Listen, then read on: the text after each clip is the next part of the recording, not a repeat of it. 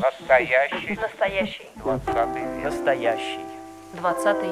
Настоящий. Настоящий. Двадцатый Век. Двадцатый. век. Двадцатый век. Век. Настоящий двадцатый век. Здравствуйте, дорогие друзья! В эфире радио «Фонтанный дом», программа «Настоящий 20 век». И я, ведущая Галина Артеменко, сегодня представляю нашего гостя Сергей Евков. Здравствуйте, Сергей. Здравствуйте, Галина. Вообще Сергей врач. Надеюсь, что скоро будет главный врач благотворительной больницы. А так э, Сергей сейчас одновременно и строитель, потому что идет строительство клиники благотворительной больницы и учредитель ОНО «Благотворительная больница». Те, кто следит за соцсетями, те, кто следит за социальной жизнью города, знают, что такое уличная медицина, а что такое благотворительная больница. И сделал это все инициатором всего этого в России, не побоюсь этого слова, был и есть вот этот молодой человек, который сейчас со мной рядом в студии. Сергей, а расскажите, пожалуйста, вообще, как вы вообще в Петербург попали? Вы же не из Петербурга родом. Да, Галина, я не из Петербурга. Я родился на Урале, но прожил там буквально несколько дней. И меня в младенчестве перевезли э, в город Волжский, это под Волгоградом, это степи, это плюс 40 в тени, и там я прожил 17 лет. То есть я закончил там школу и поступил в медицинский на тот момент медицинская академия, сейчас тоже медицинский университет педиатрический, и это было мое такое осознанное, целенаправленное решение. И таким образом, когда я поступил, я переехал в Петербург в 2009 году, и здесь с того времени нахожусь и живу, и работаю. А вообще, если говорить о вас и о вашей семье, как с вашей семьей 20 век обошелся? Есть какие-то истории, которые а, важны для вас, которые для, ну, как-то на вас повлияли? Ну, я в свое время интересовался генеалогией своего рода и достаточно глубоко дошел в, в поисках архивных документов, анализа каких-то данных в открытых источниках и ездил активно в архивы и смотрел метрики. Ну, насколько мне известно, по материнской линии. Прадеды были раскулачены, предки были раскулачены, и э, из Оренбургской области как раз вот попали на Урал, где совхозная началась у них жизнь, и жили в бараках, и была вот большая семья. Отцовская линия, она, конечно, э, идет из Мордовии, это крестьянские семьи, и это характерные наши черты семейные, внешние да, черты лица, тоже мордовские, если смотреть вот старые фотографии.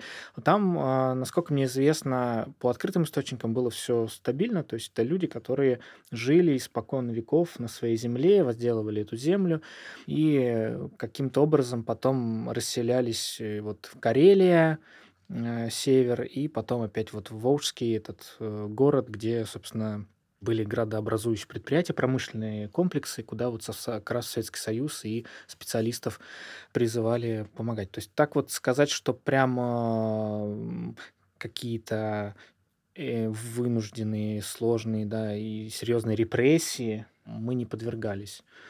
Конечно, там большим блоком стоит Великая Отечественная война, которая затрагивает многие, мне кажется, каждую семью в России тоже ряд родственников, кто-то погиб. Э, я находил захоронения и с муниципалитетами, я помню, в, Старомос, в Старой Руси э, договорился, что там будет увековечена память э, моего предка, потому что раскопал, что именно в том месте он там был, да.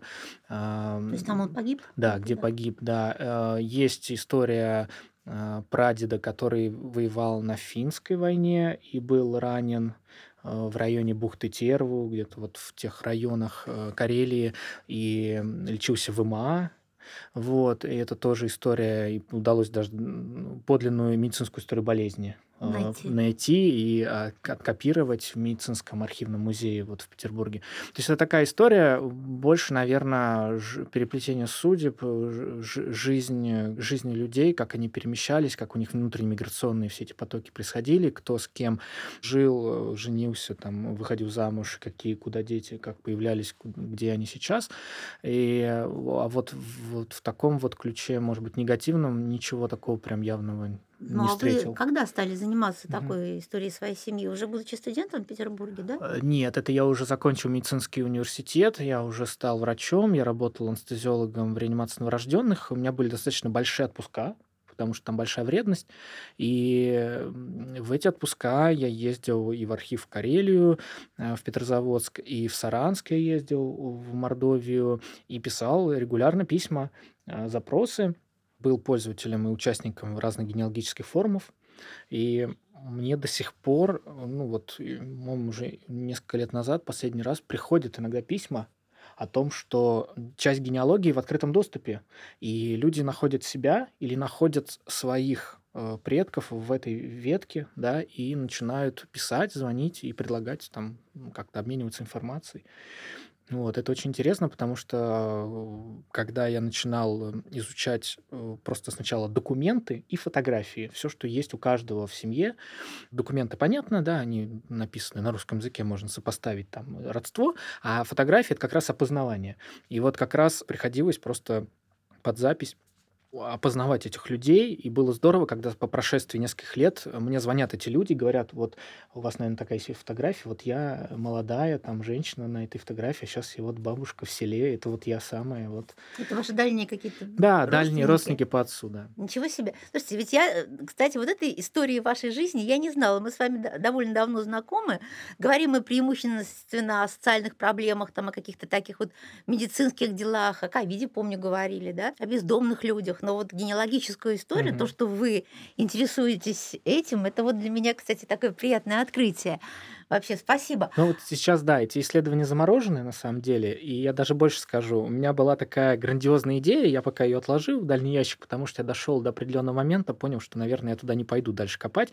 А откуда взялась эта фамилия? Да, и Евков. Да, есть там э, два варианта истоков корней, что это там какое-то божество, и Иов, это немножко из христианства. Мордовская фамилия?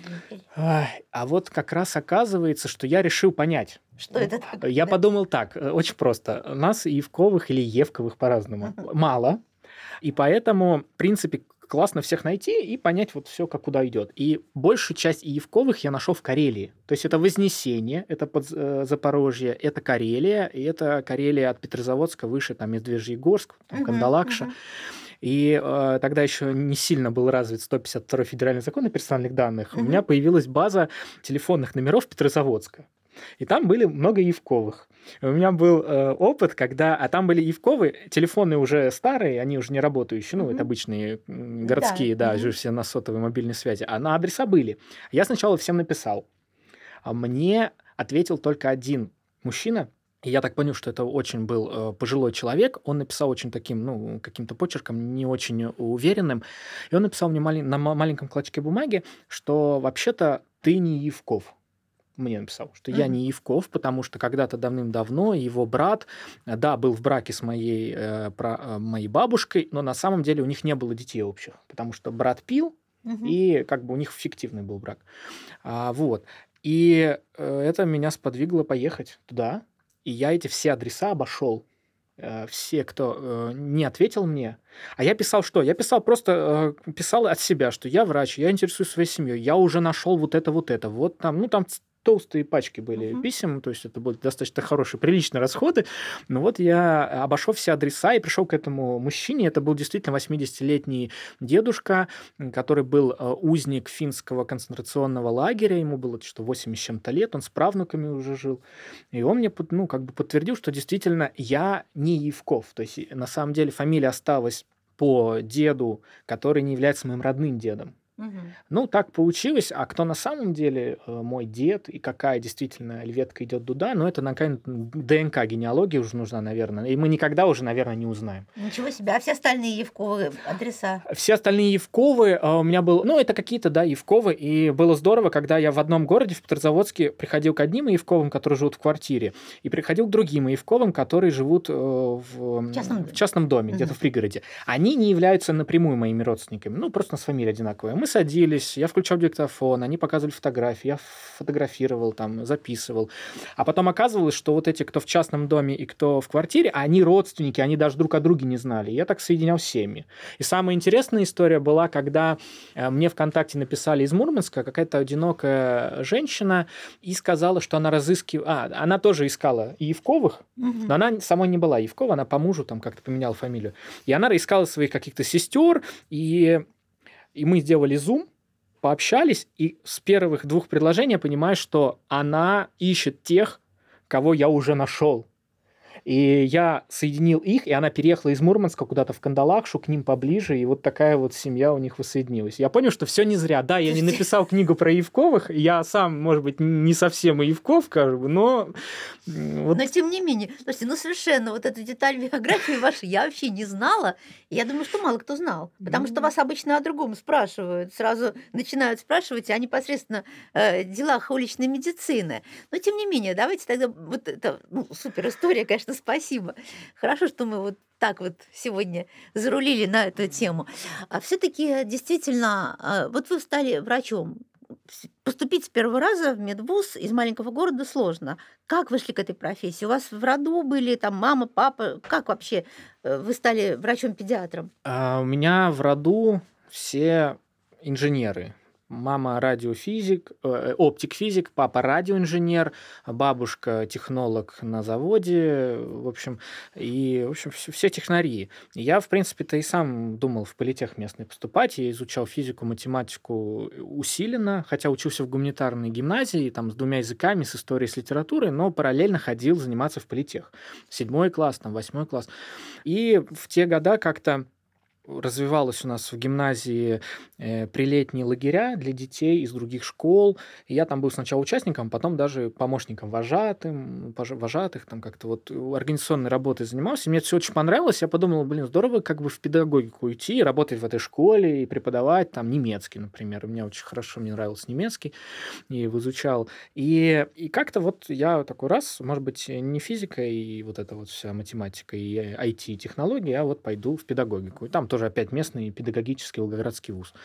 А, вот. Но потом как-то мне кто-то подсказал, что вот дети, с ними тебе интересно, да, учить, там, что-то преподавать, как с ними заниматься, но можно их еще и лечить, а это как бы два в одном, а, и лечить, и учить, и, в принципе, больше возможностей. А педагог, ну, только учит, там, что случись там с здоровьем, ну, как бы нет.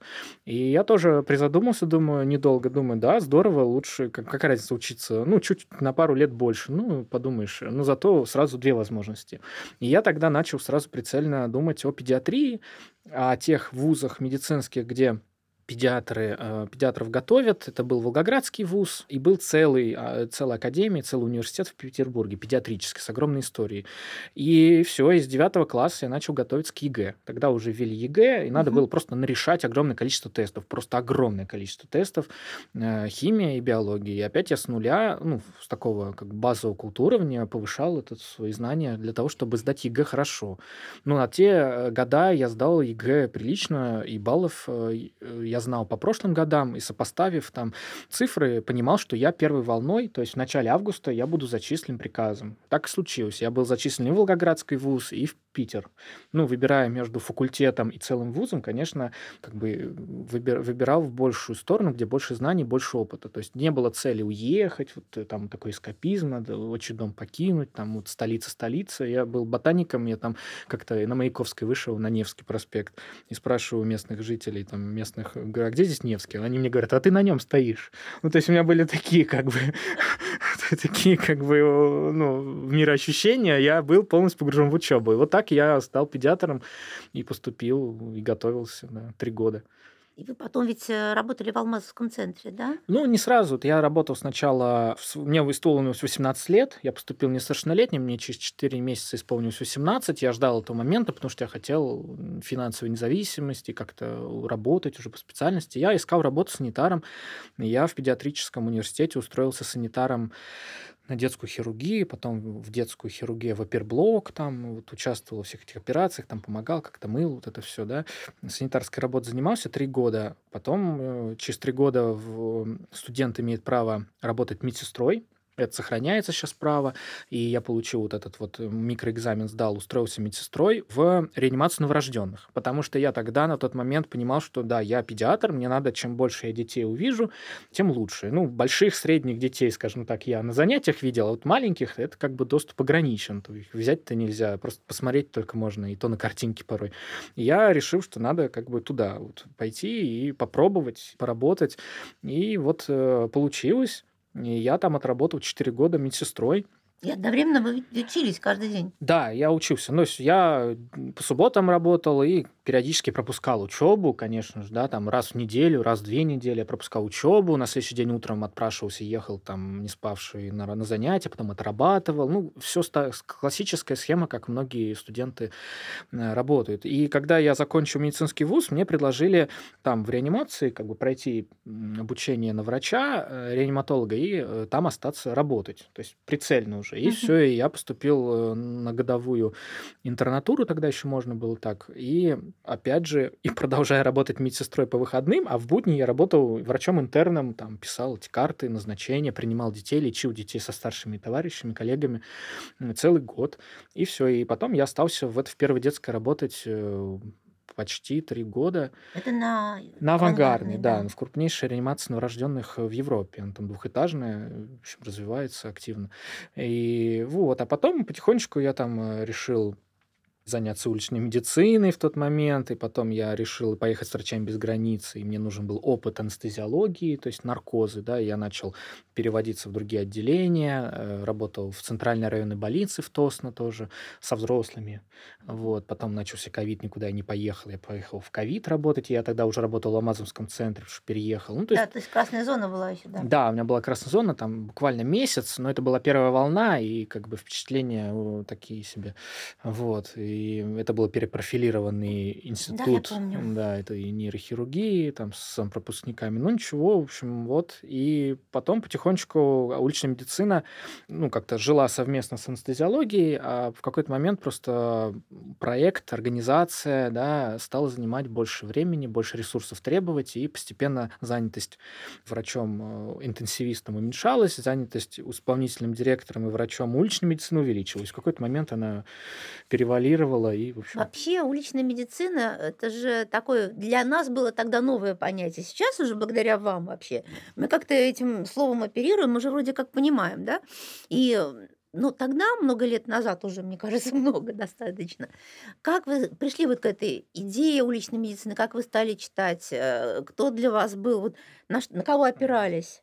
А я пришел, опять же, из педиатрии. Я просто столкнулся с э, несправедливостью, когда младенцы, которых мы лечили в реанимации, это было бесплатно для всех, потому что это экстренная помощь, они выписывались дальше через патологию ну, домой, к родителям. Если родители были мигранты, иностранные граждане, естественно, дети тоже рождены, и они в России по крови получают гражданство, а не по месту, да, и тоже оставляя, оста, оставались в моменте иностранными гражданами, маленькими просто, да, они лишались доступа к поликлинической вот этой базовой помощи медицинской. То есть это про, профосмотры, диспансеризация, это прививки, это все, что детям любым в России необходимо, и э, граждане российские, да, дети, они как раз нуждаются в этом, дети болеют часто, там вот это все карантин и прочее. И это ну, показалось мне достаточно серьезным, на самом деле, просто проблемой, потому что эти дети, они через несколько лет все равно становятся гражданами Российской Федерации. Через какое-то время родители легализуют свой статус, если это семейная миграция, да, они выучивают русский язык, учатся в русских школах. То есть они потом ничем отличаются от обычных детей и дружат все. И, в общем, а здоровье вот на, на базовом уровне уровне, оно уже может быть потеряно, да, то есть потому что вовремя не диагностировали что-то, да, вовремя не прооперировали, вовремя не помогли. Вот. И тогда я уже задумался об этом, что как бы этот вот перекос, да, он на самом деле на территории всей страны э, есть. Это наше федеральное законодательство.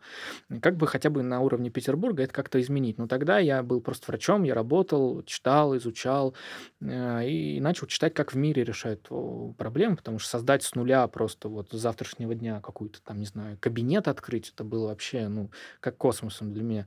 В мире, да, создаются благотворительные клиники для как раз таких вот трудовых мигрантов. Там, в Соединенных Штатах это испаноговорящие мигранты, которые из Мексики, из Латинской Америки приезжают в Соединенные Штаты, где-то там Врачи без границ просто приезжают, полевой госпиталь открывают, потому что там стихийное бедствие, да, там система здравоохранения разрушена. На Гаити там Пол Фармер, вот я тогда засчитывался его книжками, к сожалению, умер, э, но вот он тогда создавал систему здравоохранения там, где ее нету.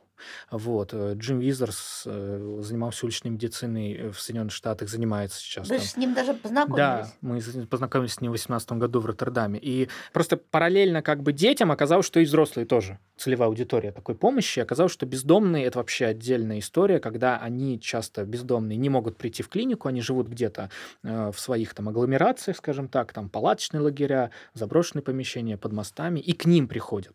Вот, и это показалось мне достаточно интересным. С точки зрения медицины можно много чего увидеть, с точки зрения помощи это реальная помощь, ее можно измерить, социальный эффект действительно есть. С точки зрения моих ресурсов, да, я могу. Даже один взять чемодан, взять лекарство, стетоскоп и пойти в заброшенное садоводство под Пушкиным и впервые там кого-то встретить. Вот. И так это все развилось. Ксавье Эммануэле тоже э, известный французский доктор и политик, много э, написал, и есть даже на перево- переводные издания на русский язык. Он даже приезжал в Россию, в Петербург и давал интервью. Это тоже человек, который вот занимается уличной медициной и организовал социальный патруль, и организацию Самью Социаль, которая существует и в Москве, в Париже. Э, Вот они ездят и помогают людям, прям, ну, тоже вот это, бездомным, и занимаются уличной медициной. А в Петербурге с кем вы познакомились? В Петербурге тогда я познакомился с ребятами из ночлежки, я познакомился с Михаилом Вадимовичем Калашниковым из Мальтийского приюта, я познакомился с Анатолием Евгеньевичем Курковским, заведующим, бессменным заведующим здравпунктом для бездомных при больнице Боткина.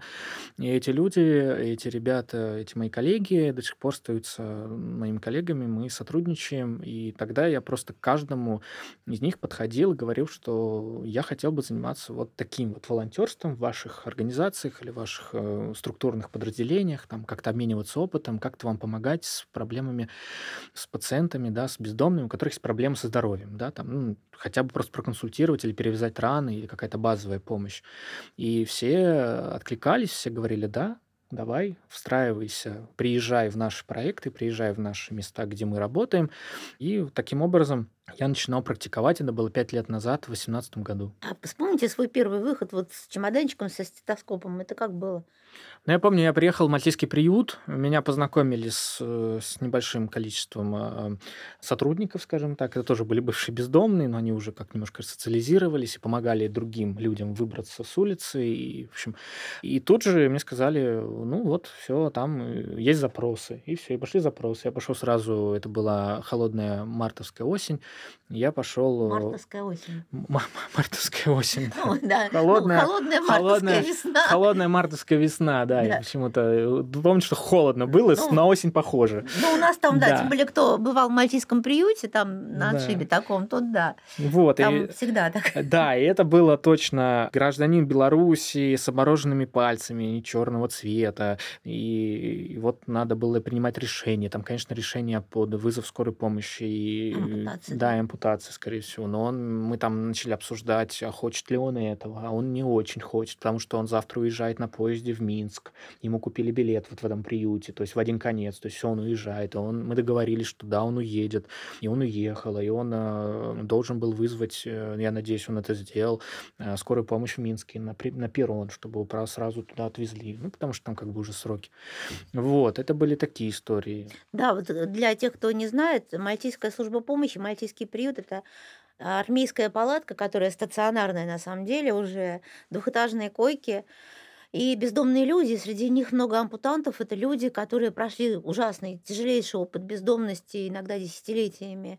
А люди с советскими паспортами, вообще без паспортов. Люди, которых признали умершими, а они живы. А женщины, которые там тоже с ампутациями. Вот, в общем-то, это все среди нас. Это в Петербурге, это недалеко от Черной речки. И, э, ну, в общем, я не могу сказать, что это не для слабонервных, да, может, потому что как-то я при- претерпелась, я там много раз бывала. Но на самом деле мало кто знает, что это здесь есть. И вот этим людям нужна помощь, и вы туда приходите с волонтерами, делаете перевязки, и делаете назначение, правильно вызываете скорую помощь. Да, все так. И мы с 2018 года, вот приют– это одна из наших точек. Мы приходим туда два или три раза в неделю. Приходят волонтеры, приходят врачи, приходят медсестры по такому сквозному расписанию. У нас там уже есть эм, такая бытовка, которая переоборудована под медицинский кабинет, куда можно конфиденциально человека посадить, э, оголить какие-то части тела, провести с ним беседу, перевязать раны, проконсультировать, вызвать скорую помощь грамотно, да, написать направление, которое может быть единственным вообще документом в его жизни нынешней, потому что документов обычных, которые нам привычны, нету, а медицинская справка с печатью, с двумя даже уже нашей организации врачебной, это достаточно серьезный аргумент, чтобы скорая э, взяла человека и довезла до больницы, а не высадила там за поворотом. Бывало вот. раньше? А, возможно, но вот я уже не застал такие истории в своей практике. Все-таки скорая помощь сейчас достаточно сильно автоматизирована, приходит и смс, и можно можно отслеживать вызов, это все очень серьезно компьютеризировано и в реестрах все заносится. Ну, когда-то, вероятно, давно там какие-то мои коллеги рассказывали истории, да. Да, истории. да, но сейчас у нас очень вполне рабочие отношения с диспетчерами и с врачами. Многие даже благодарны, что мы выписываем такое направление, и скорой помощи ничего не нужно придумывать в этой карете, опрашивать этого бездомного человека, который может с ментальными нарушениями, который трудности, и все уже есть врачебное как бы заключение и делегируется ответственность. То есть да. скорая помощь уже просто едет, и все шишки уже на нас сыпятся в приемном покое, где там, а что вы тут привезли, а скорая помощь, а мы тут ни при чем, это вот врачи уличной медицины, э, вот все туда. Ну, как бы дальше этого ничего не доходит, никто никаких жалоб не пишет, никаких запросов, потому что мы на самом деле иногда это спасает жизнь человеку, потому что там угроза жизни. Да, есть. я видела, при мне вот так госпитализировали мужчину с конгреной в общем. И это, это действительно спасает жизни, потому что потом человека можно и не спасти. Но ведь вы же выходите, то, что называется, на улицу сами. Вы, я с вами ходила, то есть угу. вы подходите к людям, налаживаете с ними контакт. Знаете, мне все время хочется сейчас, вот в наши дикие времена, говорить о милосердии. Потому что кроме милосердия иногда уже ничего не остается, не за что удерживаться. Вот ну, высокими словами тоже не хочется говорить, конечно. Но вот для вас э, вот эти походы, вот это налаживание контакта с людьми, вспомните, сложно ли было? Либо уже работа педиатром, работа, вот такая большая медицинская практика уже научила – ну да, как говорится, милосердие и справедливость. Я так скажу, первые разы было очень страшно, потому что я и э, с одной стороны, когда ты работаешь в больнице или в поликлинике, там к тебе приходят, уже запрос какой-то есть. Да, ты сидишь там в кабинете. Да, ну не, царь и бог, но хоть какая-то ролевая игра идет, то есть уже понятны роли, понятно, что там, может быть, мы старались уже, будучи врачами молодыми, уходить от патернализма, то есть выстраивать какие-то партнерские отношения, это уже было стало модным, развивать свои навыки, вот эти soft skills научился да, в общении uh-huh. с пациентами, uh-huh. и соответствующие книги и курсы появлялись. Но тогда мы же приходим, и как. И первые разы было страшно, и, ну, как бы, да, нам открыли дверь в заброшенном каком-то садоводстве, какой-то заброшенный домик, и мы такие, ну, вам нужна медицинская помощь? Ну, нет, и закрыли дверь, ну, окей. Потом мы немножко меняли тактику, мы начали понимать, что медицина, да, действительно кому-то будет нужна, но не в первом приближении. Кому-то все-таки нужно решить какие-то социальные угу. проблемы. Поговорить. И поговорить проинформировать. Угу. Вот. И мы начали информировать людей о том, что вот вы живете здесь, а вы даже не знаете, что есть вот этот социальный пункт э, государственный, негосударственный. Вот здесь можно поесть, а не на костре готовить, там, я не знаю, или холодную булку жевать, потому что это тоже вредно. Вот сходите, вот здесь вам в пешей доступности. По пятницам приезжают, суп горячий раздаю. Вот. Э, ну и параллельно раз там э, слово за слово, а что у вас по медицине, а что у вас по здоровью, а что у вас там с туберкулезом, с ВИЧ-инфекцией, а болели, а может какие-то таблетки постоянно принимаете, а давайте померяем давление, ну как-то вот. Потом уже Оказалось, что э, приезжая на улице к бездомным, самое простое, с чего можно начать разговор, предложить чай. Чай горячий, особенно в нашем холодном климате. Просто не хотите ли в горячего чая? Можно ли с вами посидеть? И, ну, редко кто отказывается, но это уже повод как бы начать разговор и представиться. И чаще всего, если у человека нет каких-то серьезных ментальных э, нарушений, психиатрических каких-то расстройств, то он вступает в контакт, начинается какой-то диалог. Куда он выведет, непонятно. Но слово за слово, конечно, это не, до, не, не допрос из серии фамилия, имя, отчество, дата рождения, регистрация, последняя регистрация, регистрация? Нет. Ну, в процессе, конечно, эти вопросы возникают. И человек начинает рассказывать, и, в принципе, иногда получается вот эту всю информацию в диалоге собрать и спросить, главное, а чем помочь? А почему вы здесь, и что вам необходимо, чтобы дальше как-то двигаться? Какая у вас есть мечта? Какие у вас планы вообще на жизнь? Мы тут вообще мимо проходили, мы просто задержались, мы заметили, мы остановились, и у нас есть еще некий, некий, некий опыт и некие знания, чтобы как-то дальше вам помочь, смаршрутизировать вас. Потому что все мы здесь сразу не сделаем, но во всяком случае мы можем приехать еще снова и снова, что мы и делаем порой, выстраивая отношения. Вот. И это таким образом работает. Э, конечно, там а, не всегда получается э, здорово и сразу. Никаких розовых очков у нас нету. Иногда люди закрыты. Вот у меня сейчас есть в разработке, в разработке мужчина из Азербайджана. Ему 46 лет.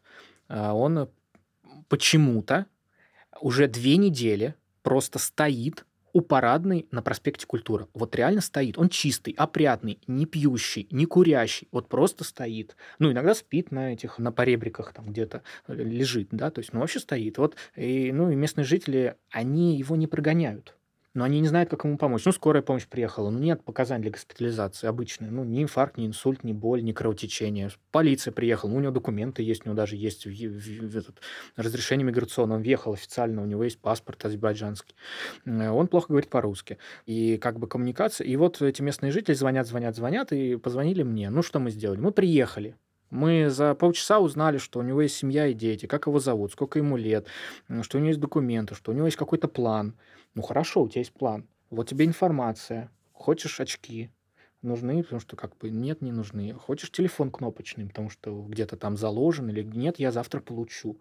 Прошла неделя. Вчера мне позвонили опять, ну, там, так называемые связные, да, люди, которые заметили, которые звонят и с которыми можно держать связь. Предупреждать mm-hmm. о том, что мы приедем, предупреждать наших благополучателей, что мы приедем. Ну, какую-то вот они тоже очень большой ресурс, очень большой ресурс, хотя бы информационный. Мне опять позвонили, вот он стоит, ничего не произошло. То есть, ну, неделя прошла, и он реально очень сильно потерян. То есть э, сегодня у меня будет встреча с психиатром нашим дружественным, с девушкой. Я хочу обсудить, а нет ли здесь клинически выраженной депрессии? А может быть, ему нужна не, в неком объеме психиатрическая помощь, который может получить, его, его настроение, его ситуация улучшится. Потому что он реально потерян, он может не, не видеть цели жизни, может быть, он не высказывает какие-то там мысли, да, трагические, страшные, но во всяком случае, а может быть, его просто госпитализировать в больницу, да, специализированную, откуда он потом выйдет, но у него будет настроение, у него будет какой-то, может быть, э, шанс не замерзнуть как бы не лето, но и не зима, но все равно как бы прохладно. Тут были холодные ночи, его даже местные жители впустили на две ночи. Говорят, ну мы уже сжалились, впустили, но у нас дети там утром, а он уже там, и мы его потом на следующий, там через два дня снова на улицу, но не выгоняем. Впустили в парадную? Да, в парадную впустили угу. хотя бы хоть как. Ну, естественно, там еда приносится, там угу. какие-то вот вещи. Вот. Но он просто потерян, и я не знаю, как быть. Вот единственное, через медицину. То есть это в том числе уличная медицина. То есть, ну, как бы, чтобы вызвать психиатрическую бригаду, но это надо с дежурным психиатром 03 пообщаться с 30 минут, там, обсудить с ним вообще э, как бы ситуацию. Он же не видит пациента, а я, вот, допустим, рядом стою, да, раз. Второе – это дождаться, да, выписать направление, чтобы это тоже как бы было хоть как-то. Вот. Оставаться на связи, это же не просто билет в один конец. Ты на следующий день э, звонок в Степан Скворцова, в, если туда, да, допустим, уехал пациент, э, звонок в соцслужбу, все контакты известные, там знают нас, э, они знают нас, то есть мы как бы сотрудничаем. А вот у нас поступил, давайте хотя бы перед выпиской точно звоните, если что нужно, там пошлина, если там потерянный паспорт, еще что-то, угу. переводчик, там еще как-то, ну вот какие-то вещи. Ну вот э, это, это такой крайний случай, но сейчас еще вариант найти переводчика с азербайджанского на русский обратно, потому что на самом деле это тоже непростая задача, но вот к завтрашнему дню, к завтрашнему выезду есть некоторые люди, которые готовы хотя бы по телефону пообщаться, и задать вопрос. Может быть, просто нас человек не понимает, и мы не понимаем его. Угу. То есть вот это тоже история про вот такое уличное взаимодействие. Здесь уже такой стык. Ну, просто если медицина, здесь уже все понятно. Но иногда социалку нельзя убирать со счетов, потому что это важный фактор, влияющий вообще на все. А что стало с Леночкой, которую я видела mm-hmm. с вами, когда была на, на вашем выезде? Это уличная женщина, которая вот уличная в смысле того, что она жила на улице, на автобусной остановке общественного транспорта напротив метро Академическая. И как раз в этот выезд она вам призналась, что вот у нее день рождения будет скоро. Что с ней случилось? Э, Да, эм, э, на самом деле ее зовут Илона, э, созвучно с Еленой. Это все, что мне известно. К сожалению, там закрыты все персональные данные, и больше нам ничего не известно. Вот. У нас была предпринята попытка после, наверное, многомесячной патронажи, курации на улице с предложением в морозы как-то изменить свою социальную ситуацию и поехать в приют, пообщаться с женщинами, социальными работниками, как-то привести себя в порядок, ну, в общем, какие-то вот разузнать о родственниках и прочее. Там был отказ. И, в принципе, пообщавшись, опять же, с психиатрами, э, которые районные, государственные, они высказали ну, предложение о недобровольной госпитализации, которая разрешена нашим федеральным законом с целью сохранения Жизнь. жизни и здоровья. Да. Ну да, потому что жить на автобусной остановке круглосут... ну, кру- круглогодично Ну, фактически. да, да, в морозы, и это угроза жизни самой пациентки, у которой явно есть тяжелое э, психиатрическое заболевание, то есть которое э, является ну, причиной вот этой ситуации, вот этого поведения. Вот, и были предприняты две попытки, одна неудачная, там Елена убежала э, от, от врачей психиатров, это был час пик, и, в общем, никто за ним не погнался, как-то и, в общем, а, не получилось, да, там. А вот э, потом мы э, поменяли тактику, мы приехали в час ночи, вот, и в час ночи уже пустынно, приехала бригада, которая пообщалась с Еленой, и она уже сначала как-то как-то, а потом раз, да, согласилась, села сама в машину, сама подписала согласие, что да, она хочет в больницу, и согласие в больнице, что она здесь добровольно, поэтому как бы вот эта недобровольность уже исчезла. И она сейчас, насколько мне известно, находится в больнице, соцработники ждут, когда она выйдет из острой фазы, потому что пока она отказывается от какой-либо помощи, а то, что нам было стало известно позже ее госпитализации, что она была в интернате. Мгм. Откуда то ли ее забрали какие-то родственники, то ли она убежала. Это очень какая-то темная история, что а, она известна психиатрической службе города, что ее идентифицировали по фамилии, имя, отчеству. Вот. И, в принципе, э, надеюсь, что этот маршрут, который был когда-то пройден ею и соцработниками, и врачами по устройству в интернат, будет также пройден. Она не вернется на метро Академическое на, на остановку, а будет в более комфортабельных, более достойных условиях, с крышей над головой, с трехразовым питанием, там, с выходом во двор для ку- курения там, и прогулок, да, также э, дальше продолжать жить. Вот. Еще стало известно нам, что ее мать в какой-то момент умерла, и это тоже повлияло на ее Ну, состояние. то есть она стала совершенно одинока. Да, да. То вот. есть фактически, ну, вы, в общем-то, действительно ну, спасаете людей, вот э, вытаскивая их с улицы. А вот очень для всех людей, кто занимается так или иначе волонтерством, благотворительностью, чему вот такими вещами важно не причинять добро, вовремя остановиться и не выгореть. А Каким образом вы все решаете вот эти вот проблемы, потому что для каждого человека рано или поздно, да, и не стать таким, знаете, демиургом, который вот, который все якобы может и который может управлять другими людьми. Хороший вопрос. А, Ну, во всяком случае, разговаривать с людьми и договариваться даже вот с бездомными о каких-то темах, о каких-то моментах, где мы реально есть пересечение, о времени, о месте или о каких-то простых заданиях. Если человек, э, мы приехали, это реальный кейс, мы приехали к мужчине, мы ему сказали, что вот э, вы находитесь под, угол- э, под административным надзором, когда человек должен отмечаться. Он Мгм. не отмечается. А, Мы можем сделать как? Э, Проконсультировав с юристами, да, с гуманитарным действием, специалистами по химзависимости, да, то, что кейсы у них такие были. Мы можем вас устроить э, в наркологическую больницу для лечения алкогольной зависимости. В это время мы подготовим ходатайство вместе с юристами в суд, который уже назначен. Буквально вчера я узнал, что там заседание назначено о том, что ну, не является, поэтому в розыск все суд, чтобы уже в тюрьму поместить, раз надзор не, не, не используют. Э, Но мы будем ходатайствовать, мы можем выступить общественными защитниками, там, свидетелями, прийти на суд. И э, больница наркологическая напишет, что да, действительно такой человек лечится, и он проходит реабилитацию. И тем самым ну, вот вы не попадете в тюрьму, опять в эту систему, из которой вы вышли и стали бездомным. Для этого вам нужно первый этап доехать до 8 Советской, сделать флюорографию, переночевать на Московском вокзале, на следующий день опять на 8 Советскую за результатом флюорографии вернуться на Комендантский проспект, где вы живете. Вот вам э, БСК, Что на- это такое? БСК это карточка для метро. А. Э, Карточка. Транс- да, транспортная карта на метро три поездки или четыре. Вот вам одежда. Вот мы еще, давайте сразу из- вакцинируем вас от гепатита А, то, что у вас там доступа к питьевой воде не особо много. А, Очки нужны, не нужны, все, раны есть, нету. Все. Человек, мы оставляем человека на неделю. Мы приезжаем через неделю, встречаемся с ним, он говорит, я все потерял. Я все потерял. Ваше направление, БСК, карточку вот эту, да, и, в общем, не доехал, ничего не сделал. Хорошо, давайте еще раз. Вот вам жетоны, вот вам снова направление, вот вам вместо, вместо паспорта, которого нет, естественно, вот справку мы за неделю мы сфотографировали лицо человека с его согласия, да, а за неделю напечатали ему такую справку, что он является бездомным, чтобы ему помогали там, ну, хоть какой-то документ, что он это он. Вот, чтобы он там предъявил в регистратуре. И оставили его еще раз на неделю. Вот мы поедем а, завтра и посмотрим, как. Но вот если, э, возвращаясь к вопросу, да, а, вот если он уже и завтра как бы, ну, мы сделали все, что могли. Ну, мы не То можем... есть вы просто предоставляете человека его судьбе.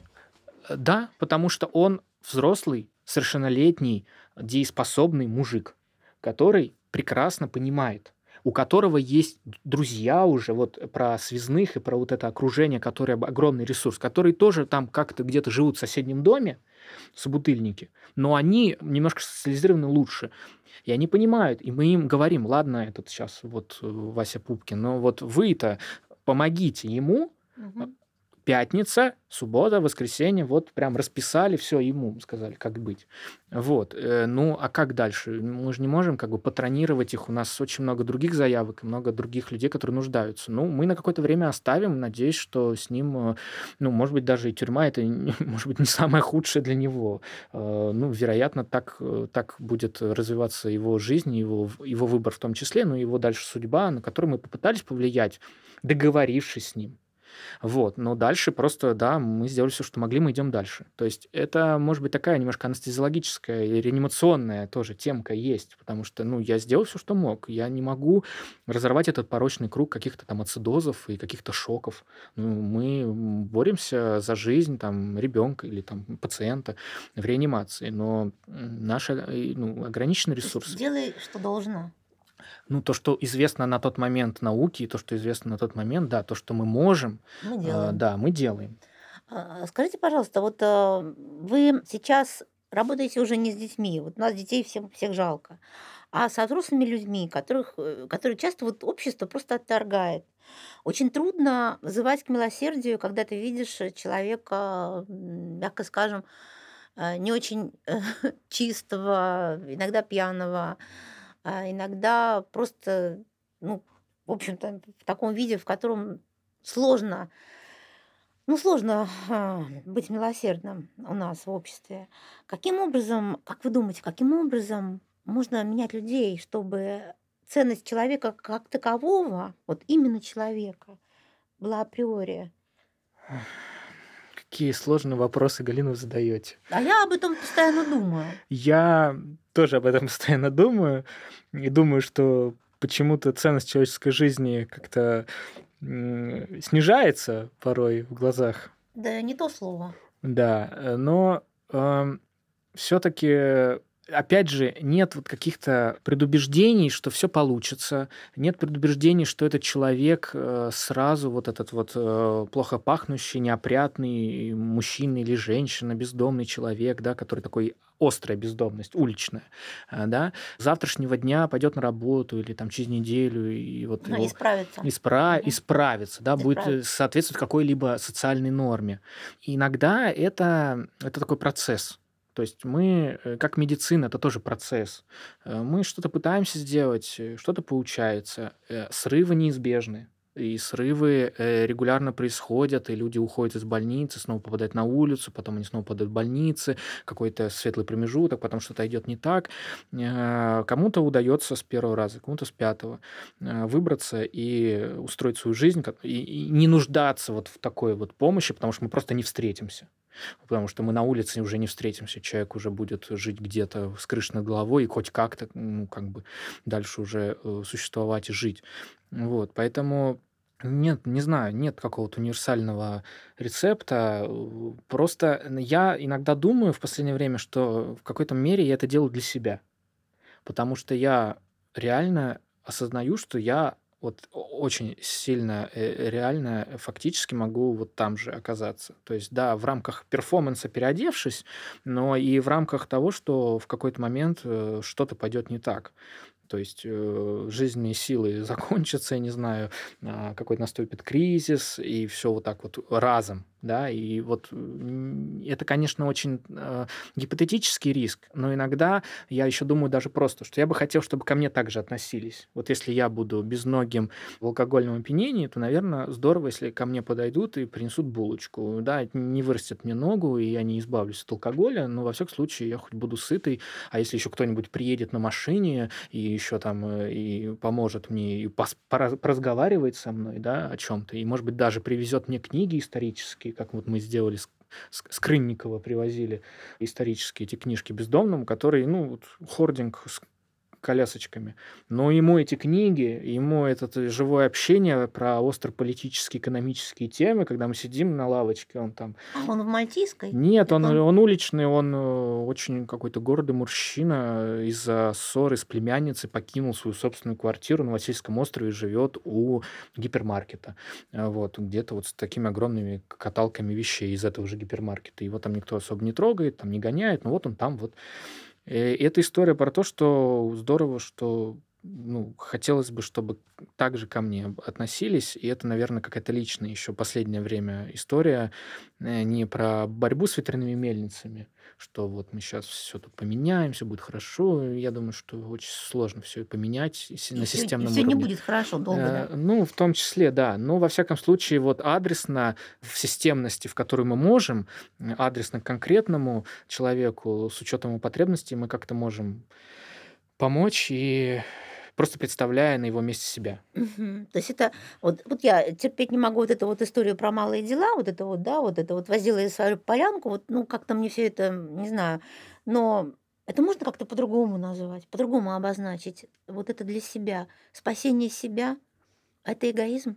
Не знаю, просто через себя, что ли. Может быть, менее эмоционально, а, больше фактически, что вот человек вышел из мест лишения свободы. У него изменена последовательность действий, как-то паттерны поведения. Ну, куда он пойдет? Куда? А, есть какие-то прям какие-то организации или есть прям информация, куда можно пойти? Нет, ну, вероятно, он там где-то по каким-то социальным связям, по друзьям, по знакомым, потом он оказывается на улице. Вот, попадая я в тюрьму, выхожу из тюрьмы, Э, за это время неизвестно, что происходит с моими родственниками, родными. И это же по закону там можно и развестись, и отсудить, и выписать. И выписать, да. Ну и все. И я попадаю в такую же ситуацию, да, я, я э, не сильно ментально там, может быть, э, нарушился, вышел, но у меня тоже ничего нету.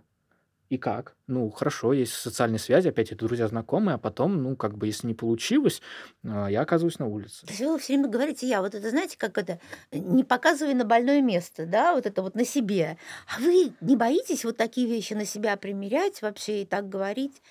Ну, это, ну... мне кажется, такая опасная история. Безусловно, мысли материализуются, поэтому эти разговоры очень нагнетают большую тоску. То есть, когда Нет, я об этом думаю, да, ну вот, вот так. Вот так я могу объяснить, зачем. Не будем нагнетать Скажу, тоску, да, потому не... что мне хочется все таки рассказать. Дело в том, что вот мы сейчас сидим в студии, записываем этот разговор, а Сергей приехал со стройки, потому что строится в нашем городе недалеко от метро Нарская, а, строится благотворительная клиника и она летом будет построена, и люди смогут там получать медицинскую помощь. Когда наш разговор выйдет на подкаст, я думаю, что уже фактически клиника будет практически готова.